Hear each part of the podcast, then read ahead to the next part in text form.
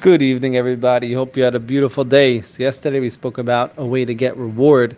We don't get rewarded in this world; we get rewarded in the next world. But having everything good in this world is a byproduct of following the Torah and having a relationship with Hashem. Now, there's another answer for how we could get reward in this world, and how we're able to access the reward not just in the next world, but in this world as well. So there's two different types of mitzvahs. There's something called a chayk and something called a mishpat. A chayk is something that we don't understand. We don't know what the reason is for it. And that's a mitzvah that's very spiritual in nature. It doesn't really have much to do with this physical world because we can't understand it, why we would need it for this world.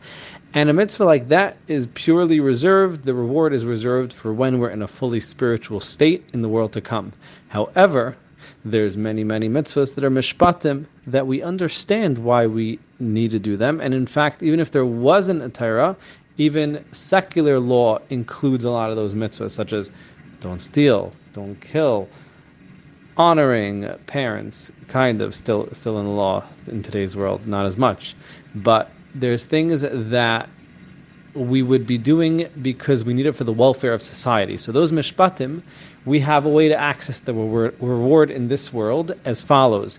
If we do them not just because they make sense, but we do them just because Hashem told them to, and when we do them, we're, we're really internalizing and realizing the only reason why we're doing this, it's not because it makes sense to us, it's because Hashem told us to do it. And when we do it with that in mind, we're able to access reward in this world, which kind of goes hand in hand with our answer from yesterday, which is when you do it, when you're implementing this and you're doing all the things that make sense to you, but you're doing it because Hashem told you to, that's again, you're living with Hashem. But over here, we're saying that you actually do access the reward, not just the byproduct of having a relationship with Hashem and having a good life.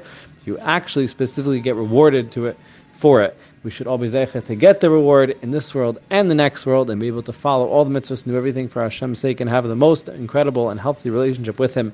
Everyone should have all the brachas of Zera Shimshon of Shimshon Chaim Nachmani Zasham Shav and Everyone should have a beautiful night.